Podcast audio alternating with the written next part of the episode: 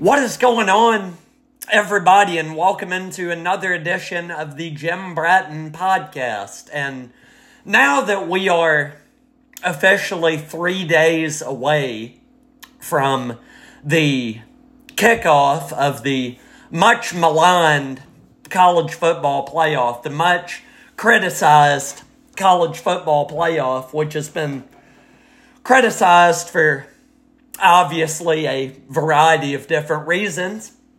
I thought, what better way to spend today's show than by breaking down uh, each of the four teams that did, in fact, make it to the semifinals of the college football playoff and will be playing in the, let's see, the Rose Bowl and in the Sugar Bowl. Should be two very, very exciting matchups. The Rose Bowl, of course, will be between number one Michigan and fourth ranked Alabama. And the Sugar Bowl will be played between the second ranked Washington Huskies and the third ranked Texas Longhorns. Two very exciting football games, which I will be, which I will be breaking down and predicting a little bit later on in today's show. But before I do that, I sort of want to run through, it, give a brief rundown of the different resumes of each of these four teams and just talk a little bit about how they got to where they are, basically. And I'm going to start off with Michigan, the number one Michigan Wolverines, 13 and 0, of course, finishing yet another perfect season, capping off another perfect season with, of course, the win over Iowa, and of course, make of that what you will, because it was on the on one hand it, it, it was Iowa, but on the other hand, it was still the Big Ten championship game. And of course, we all have to give credit to Michigan for winning their conference championship game. And of course, another another big headline that is or by far the biggest headline that's been surrounding Michigan this whole season, really, even going back to the preseason is all of the scandals that have been circulating the Wolverines football program, most recently with the sign stealing accusations and that of course led to the sidelining of Jim Harbaugh for the final 3 games of the regular season. Of course, he did come back to coach the Big Ten championship game, but at the in the grand scheme of things, I guess the absence of Jim Harbaugh didn't really mean all that much because Michigan was still able to find a way to rally themselves and earn a victory in all three of those final three uh, regular season football games. So that's pretty much a brief rundown of the off field stuff as it relates to the Wolverines on the field. Uh, they are a obviously a very competitive and good football team. Hence the reason why they are number one in the country, obviously. But starting from their makeup of the team from an on field perspective, it obviously starts with the quarterback, JJ McCarthy. Phenomenal season. Obviously, he's one of the, this is one of the names that people sort of put at the top of not necessarily in the same category with a Drake Maye or a Caleb Williams in terms of the quarterback hierarchy in the 2024 NFL draft, but certainly JJ McCarthy, I think, has done enough to belong in the conversation of guys that you could see go in the first round, not necessarily in the top 10, but I would not rule out JJ McCarthy being drafted in the first round. That's a conversation to be had a much at a much different time and I'll certainly have those conversations in the weeks and months ahead as we get closer to draft time, which of course is not until April, and there's certainly a lot of different variables, the combine and other things that go into that. And I will, of course, look forward to bringing all of that information to you at the more appropriate time. But looking at JJ McCarthy's numbers this season 213 of 287 through the air for over 2,600 yards, 19 touchdowns, four picks, which is, you know, pretty good to say the least. Hats off to JJ McCarthy, but by far, by far, the dominance of the Michigan Wolverines has come on, on the ground with guys like Blake Corum and Donovan Edwards. And this, this has been a trend, even go, going back to when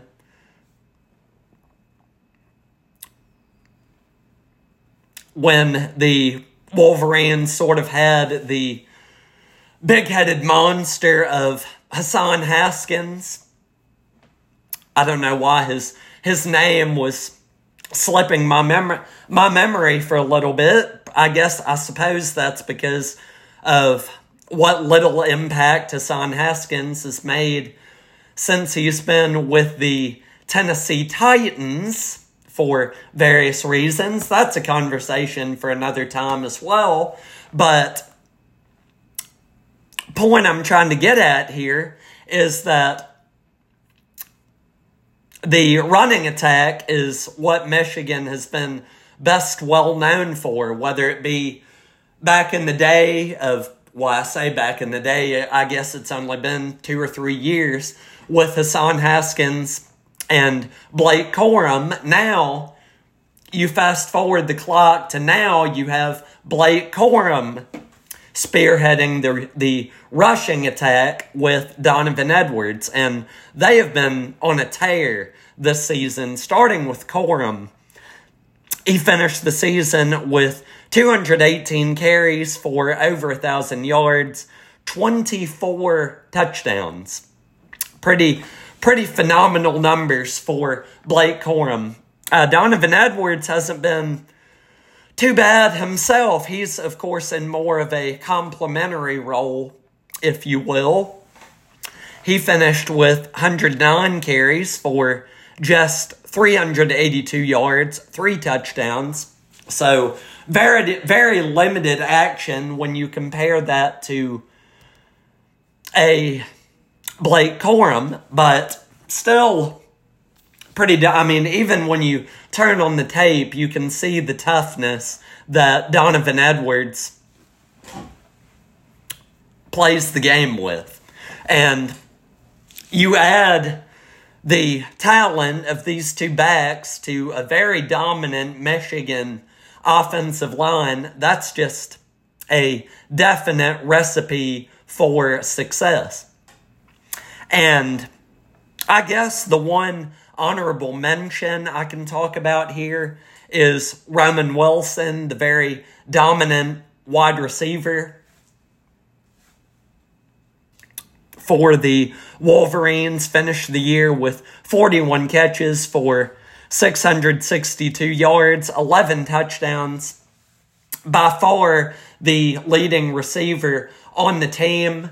And I'm, of course, very much well while we can all be very much aware that this is but definitely a run first offense uh, Roman Wilson is definitely still a name that pops up on the TV screen more than once throughout any Michigan ball game. And so he's definitely a weapon that when the running game is not going too well for Michigan at the time, or if they want to just open up some different things offensively, Roman Wilson is definitely a name to look out for. So that's pretty much my take on Michigan. Switching gears to who the Wolverines will be playing in the granddaddy of them all, the Rose Bowl the Crimson Tide of Alabama. Oh my gosh, the Crimson Tide of Alabama. What a team. What a team. And again, so, pl- there's plenty of people that have made arguments for why Alabama should or should not be in the playoff. But I suppose those arguments are pretty much null and void at this point. And I know there's certain people in the greater Tallahassee, Florida area that would take issue with that still. But look, guys, we, are where we are with the playoff, okay? And this is just something that we're all going to have to live with. But switching gears back to Alabama, and as much as it pains me to say this, Alabama may very well be the most dangerous team in the college football playoff this year. They come in to this college football playoff semifinal, this Rose Bowl, red hot. I've I've said on this show before, ever since the second half of the Tennessee game, Alabama has just been clicking on all cylinders and have rode a very large amount of momentum into the Rose Bowl. But wasn't always that way, obviously.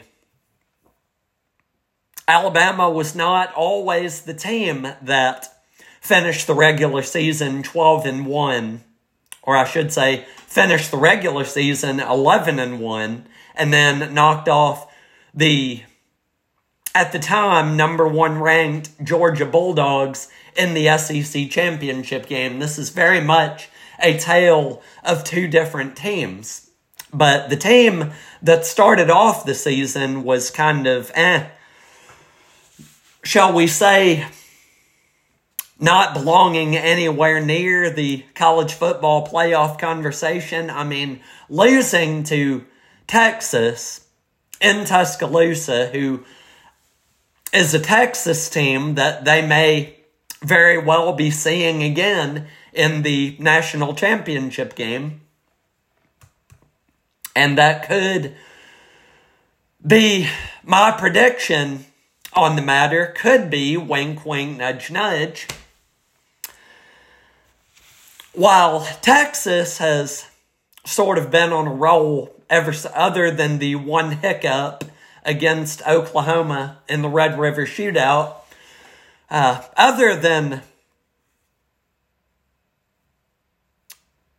Texas sort of running through that hiccup and staying on the same level of trajectory, Alabama has sort of sort of been up and down in a lot of ways. This is a team that had a littering of quarterback issues at the beginning of the season where Jalen Milroe goes into the season as the guy. The, he, of course, has his struggles during the Texas game and is benched in favor of Tyler Buchner going into the South Florida game, a game that Bama only won by uh, two touchdowns, 17 to 3, I believe, was the final score of that game. And until even until they got to the Tennessee game, it's just been this right here, a little bit of a roller coaster. But ever since going back to Jalen Milroe as the starting quarterback, this Alabama team has been completely different. And Milroe, in particular, has found a way to turn it around. And it's been it's been interesting to see. It's been interesting to see some of the quotes that I've seen over the last few days where Jalen Milroe essentially puts Bill O'Brien, the former Alabama offensive coordinator, uh, puts him on blast for criticizing his level of play. And I cannot remember exactly what the quote was, but Bill O'Brien essentially essentially told Jalen Milroe in other ter- a little bit different terminology that he sucked basically and should not necessarily be playing quarterback and blah blah blah blah blah blah blah.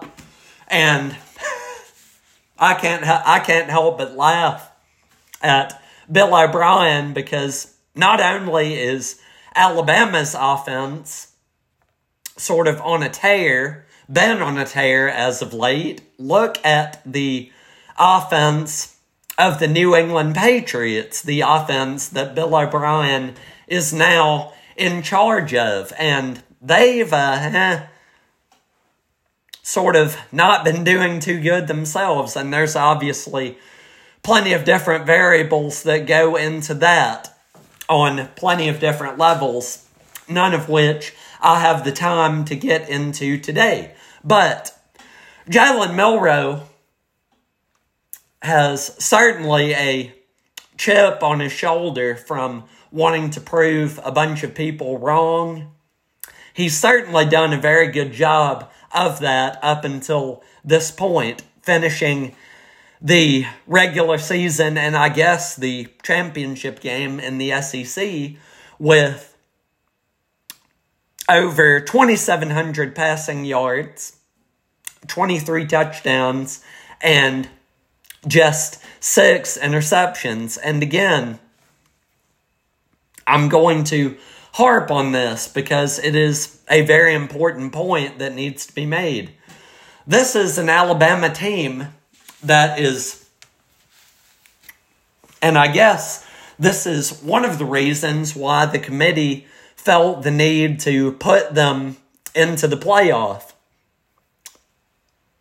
among the various other reasons for that. But this is a team that has completely flipped the script, flipped the script, I should say, from where they were earlier in the year. And it all started with the second half of the Tennessee game, as much as it pains me to say that. But And obviously, the one honorable mention that I should say about Alabama is the one thing, the major thing, other than the surgence or resurgence of Jalen Milroe, has been uh, Nick Saban's defense, obviously, has been keeping Bama afloat, so to speak, until the offense could step up its play a little bit more and pick up its end of the bargain. So that is my take on the two teams that will be playing in the Rose Bowl. Switching gears to what I think was by far the toughest of the two matchups to predict. And guys, I've been. My stomach has been twisted into knots throughout the course of the last two weeks that I've been thinking about this Washington Texas game. It's just that tough of a game to pick. These teams are so so evenly matched. And I'll get to the reasons why I say that in just a little bit. But I'm going to start out with Washington here. Obviously, the number two team in the country knocked off Oregon not once, but twice. Once during the regular season, and once again in the Pac 12 championship game. The what we can all assume will be the final Pac 12 championship game in the history of ever because the Pac 12 conference is apparently going the going the way of the dodo bird, so to speak. But nevertheless, what the the Washington Huskies were able to pull away with a win in a Pac 12 championship game, which, by the way, Oregon got nine points in. For, the, for those of you betting experts out there or wannabe experts, perhaps you can explain this to me. How did how did Oregon get nine points in that game? How was how was that possible? The first meeting came down to a field goal.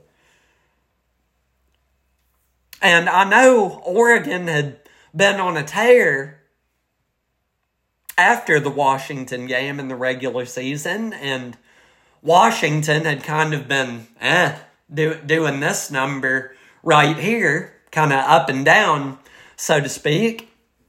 They, of course, did find a way to finish undefeated in the regular season, but for the Ducks to get nine points in that Pac 12 championship championship game, just please explain it to me.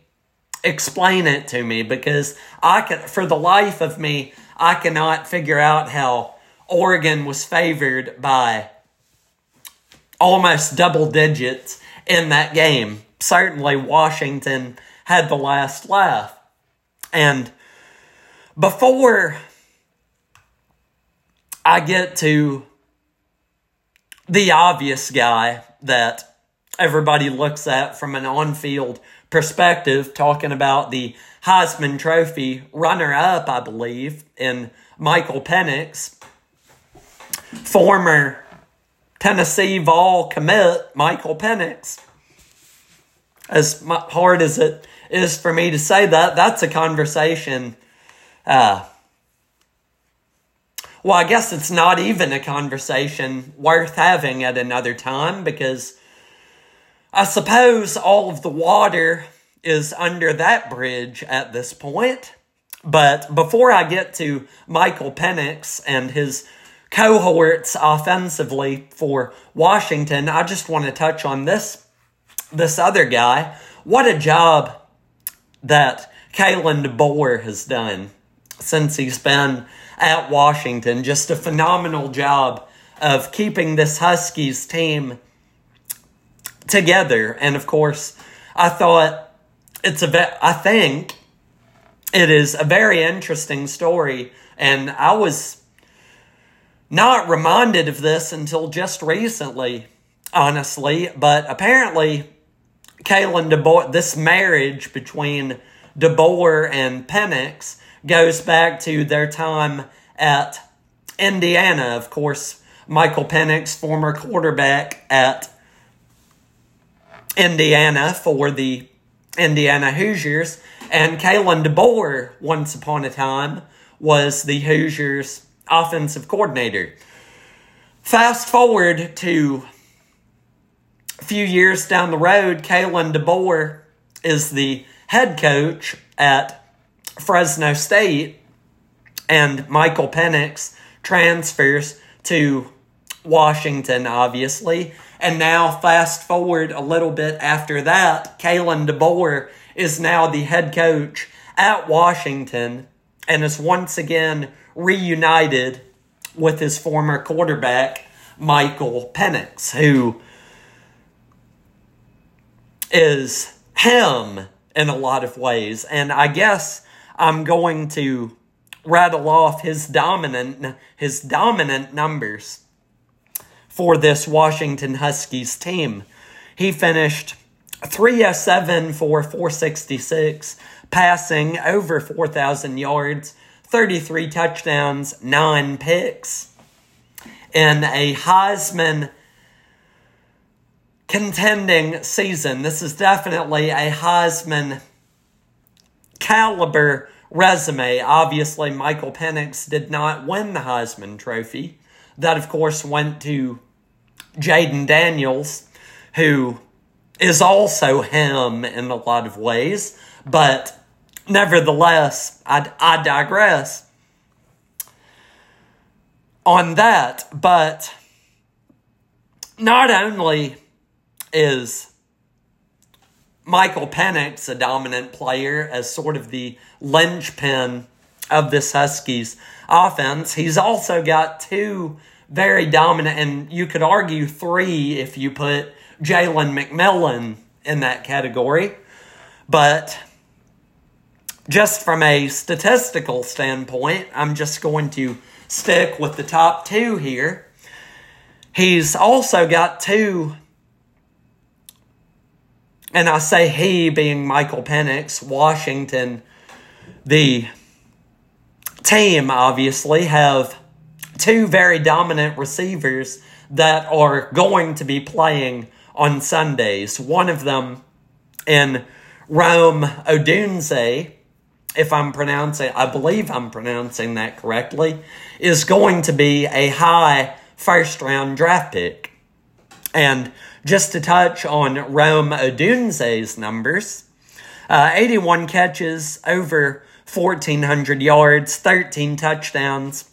And then behind him, you, ob- you also have Ja'Lynn Polk, who finished the season with 60 catches for 1,000 yards on the dot and eight touchdowns. So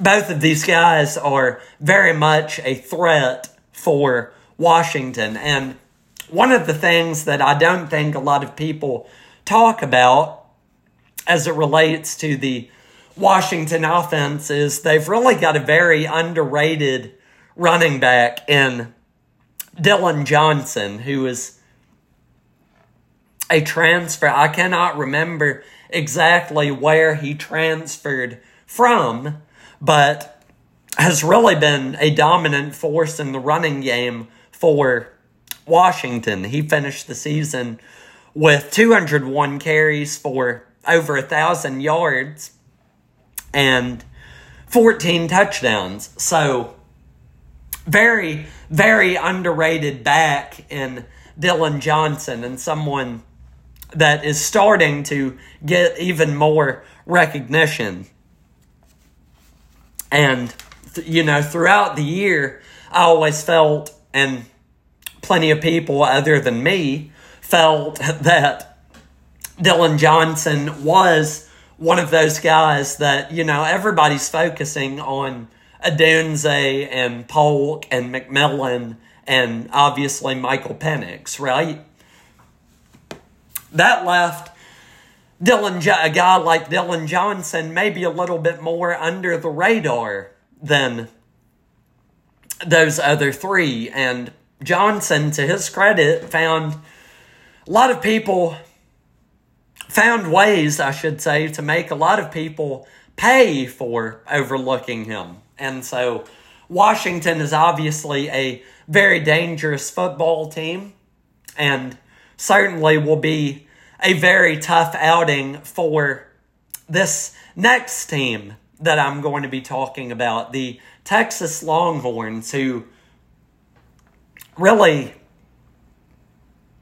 as I mentioned before, ever since beating Alabama in Tuscaloosa, and despite the little bit of a hiccup against Oklahoma that I don't think reflects their where they are as a team. I think this is just a day where you know, as they say, any any given day, a team can win or lose.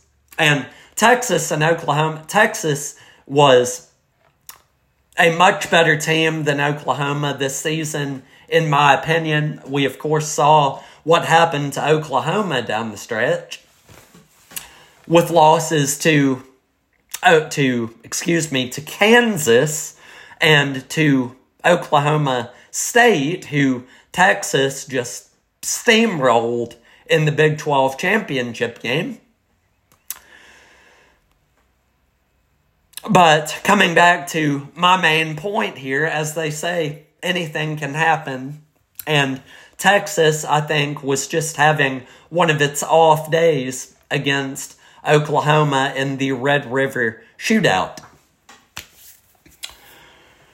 Who are some of Texas's leaders, you may ask, in in this 2020 heading into this 2023 Sugar Bowl against Washington. Obviously, you start you have to start at the top with Quinn Ewers, the phenomenal quarterback who has overcome a little bit of adversity himself and put up a phenomenal year this season. Obviously, he was dealing with the injury, had to be sidelined for a couple of games, and has now bounced back in full force, so to speak. Quinn Ewers finished 248 of 351 passing, 3,161 passing yards, 21 touchdowns, six interceptions. I guess you could you could make the argument that he possibly belonged in the Heisman conversation if it were not for the injury. And Quinn Ewers is also a guy who you could have argued belonged in the top tier of quarterbacks in this year's upcoming NFL draft. Although he did recently declare his intention to return to Texas in 2024. So, big news for Hookem and whatnot. But that's pretty much my take on Quinn Ewers. But one of the things that I feel like not a lot of people have been talking about as much, aside from Quinn Ewers and Xavier Worthy and A.D. Mitchell, the two dominant receivers for the Longhorns, are the, is the running game. And as hard as it was to lose a guy like Jonathan Brooks, the sort of leader of the pack in the backfield for the Longhorns, who tore his ACL, I believe, in the TCU game back on November the 11th. They've also had several guys that have stepped up in CJ Baxter, Jaydon Blue, and Keilan Robinson. And I guess I guess you could put uh, I believe his name is Savion Red or Savon Red in that same category as well at times. His statistics do not necessarily rival those of Baxter, Blue, and Robinson, but I guess in the absence of Jonathan Brooks, Texas went to more of a running back by committee type approach, which has definitely paid dividends for them. So, as hard as it was to lose a guy like Brooks, the Longhorns have certainly had three guys that have filled in very nicely in Jonathan Brooks' absence. So that is pretty much my take on some of the things that Texas has going for them into the Sugar Bowl. Okay, switching gears from that to what my predictions are. And I guess I'm going to stay with the Sugar Bowl in a game that I've, as I said few minutes ago, I've just been turning and churning with over the last few weeks as to who I'm going to be picking in this game because very tough matchup to pick between two very, very evenly matched football teams. And I suppose I've got to I've got to go with my gut here. I've got to go with my gut and pick the Texas Longhorns to win this football game because at the end of the day, I think it's all going to come down to physicality. And when you look at the defenses in particular of these two teams, because both teams, I think it's fair to say, are going to put up a lot of points. I mean, we look look at just look at the tape, okay? Look at what Michael Penix can do with Polk and Odunze and McMillan and to some extent Dillon Johnson and look at what Texas can do with Ewers and Worthy and A.D. Mitchell and the three headed monster of a rushing attack that they have. Def- defensively, and this is the main reason why I'm making this prediction. Defensively, Texas has an absolute monster of a front seven, and they absolutely have a beast of a nose tackle in T'Vondre Sweat. He is he is six foot. Four, we're talking about a behemoth, a gargantuan behemoth of a defensive lineman. This man is six foot four. He is 362 pounds of pure muscle. I mean, he just eats. He eats defensively.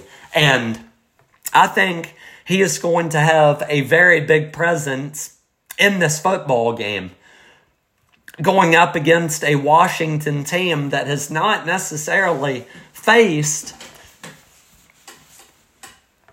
a defense like Texas up until this point.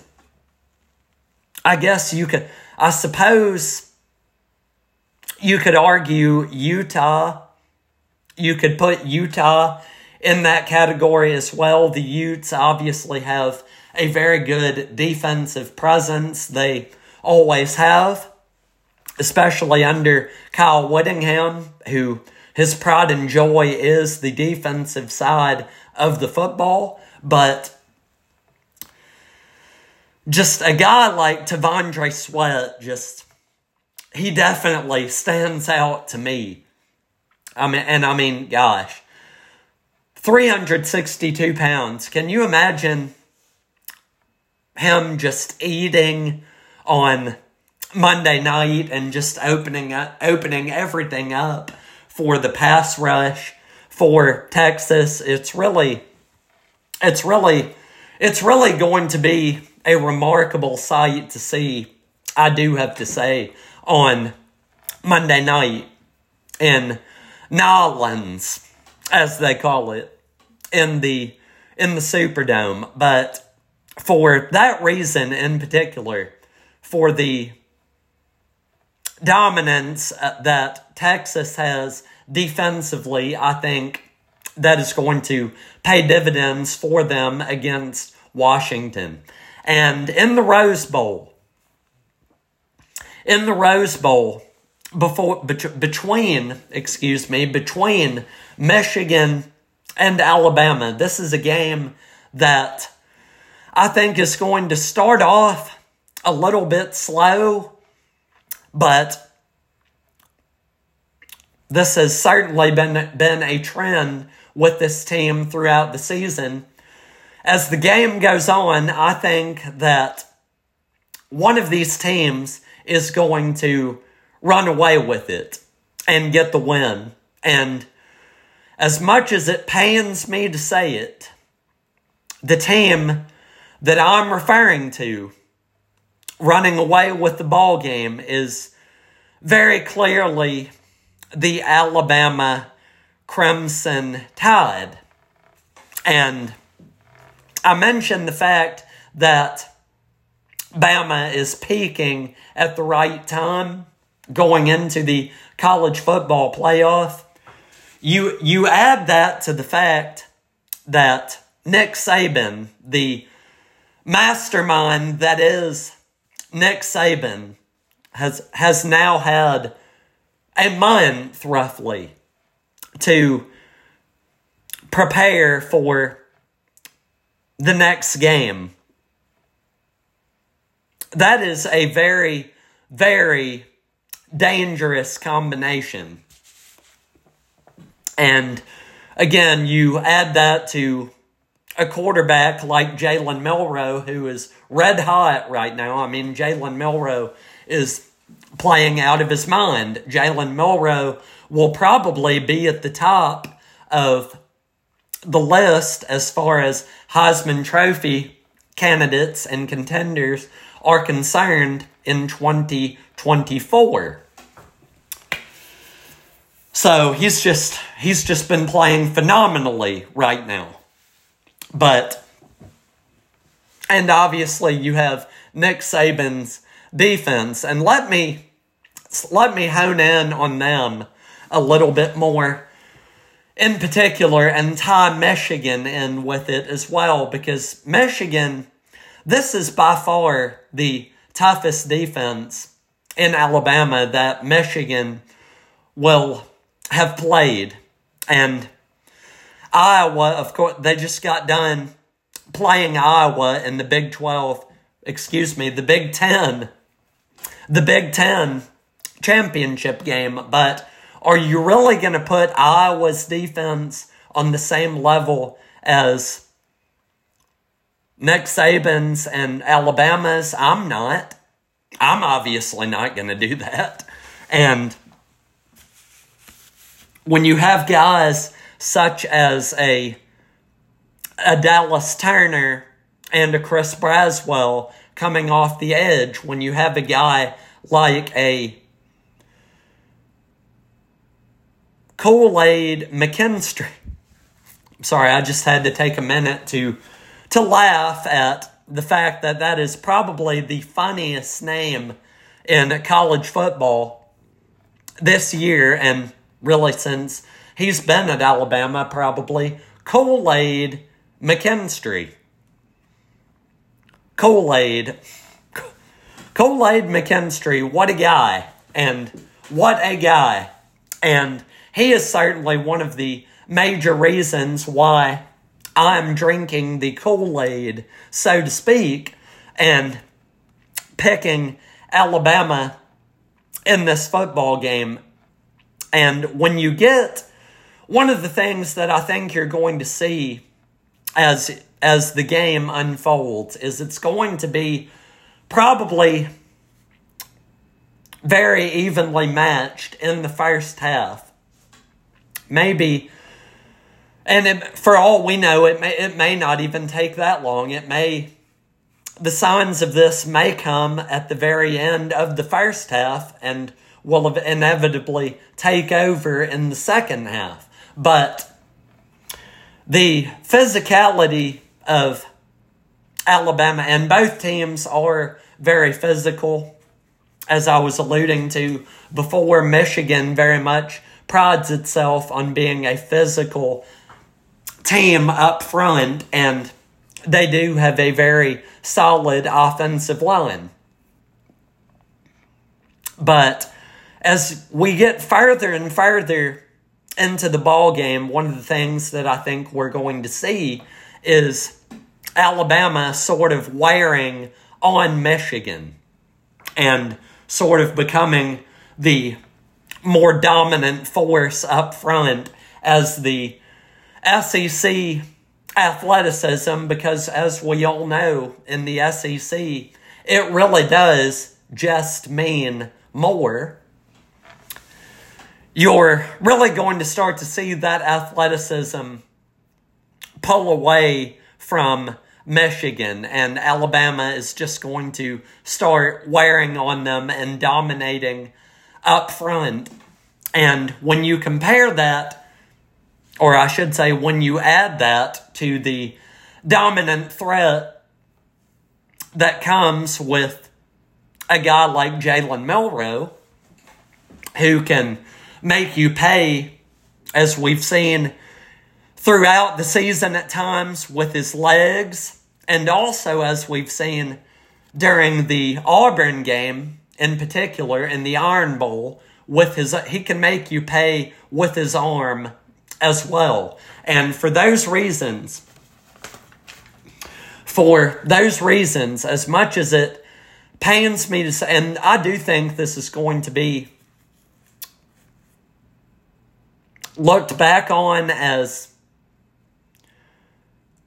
a good football game, not not necessarily a, a great one. If you, I think, but it's hard to not think back to Michigan's game, semifinal game in the college football playoff last year against TCU. If you like, if you like offensive football, that was definitely the game for you.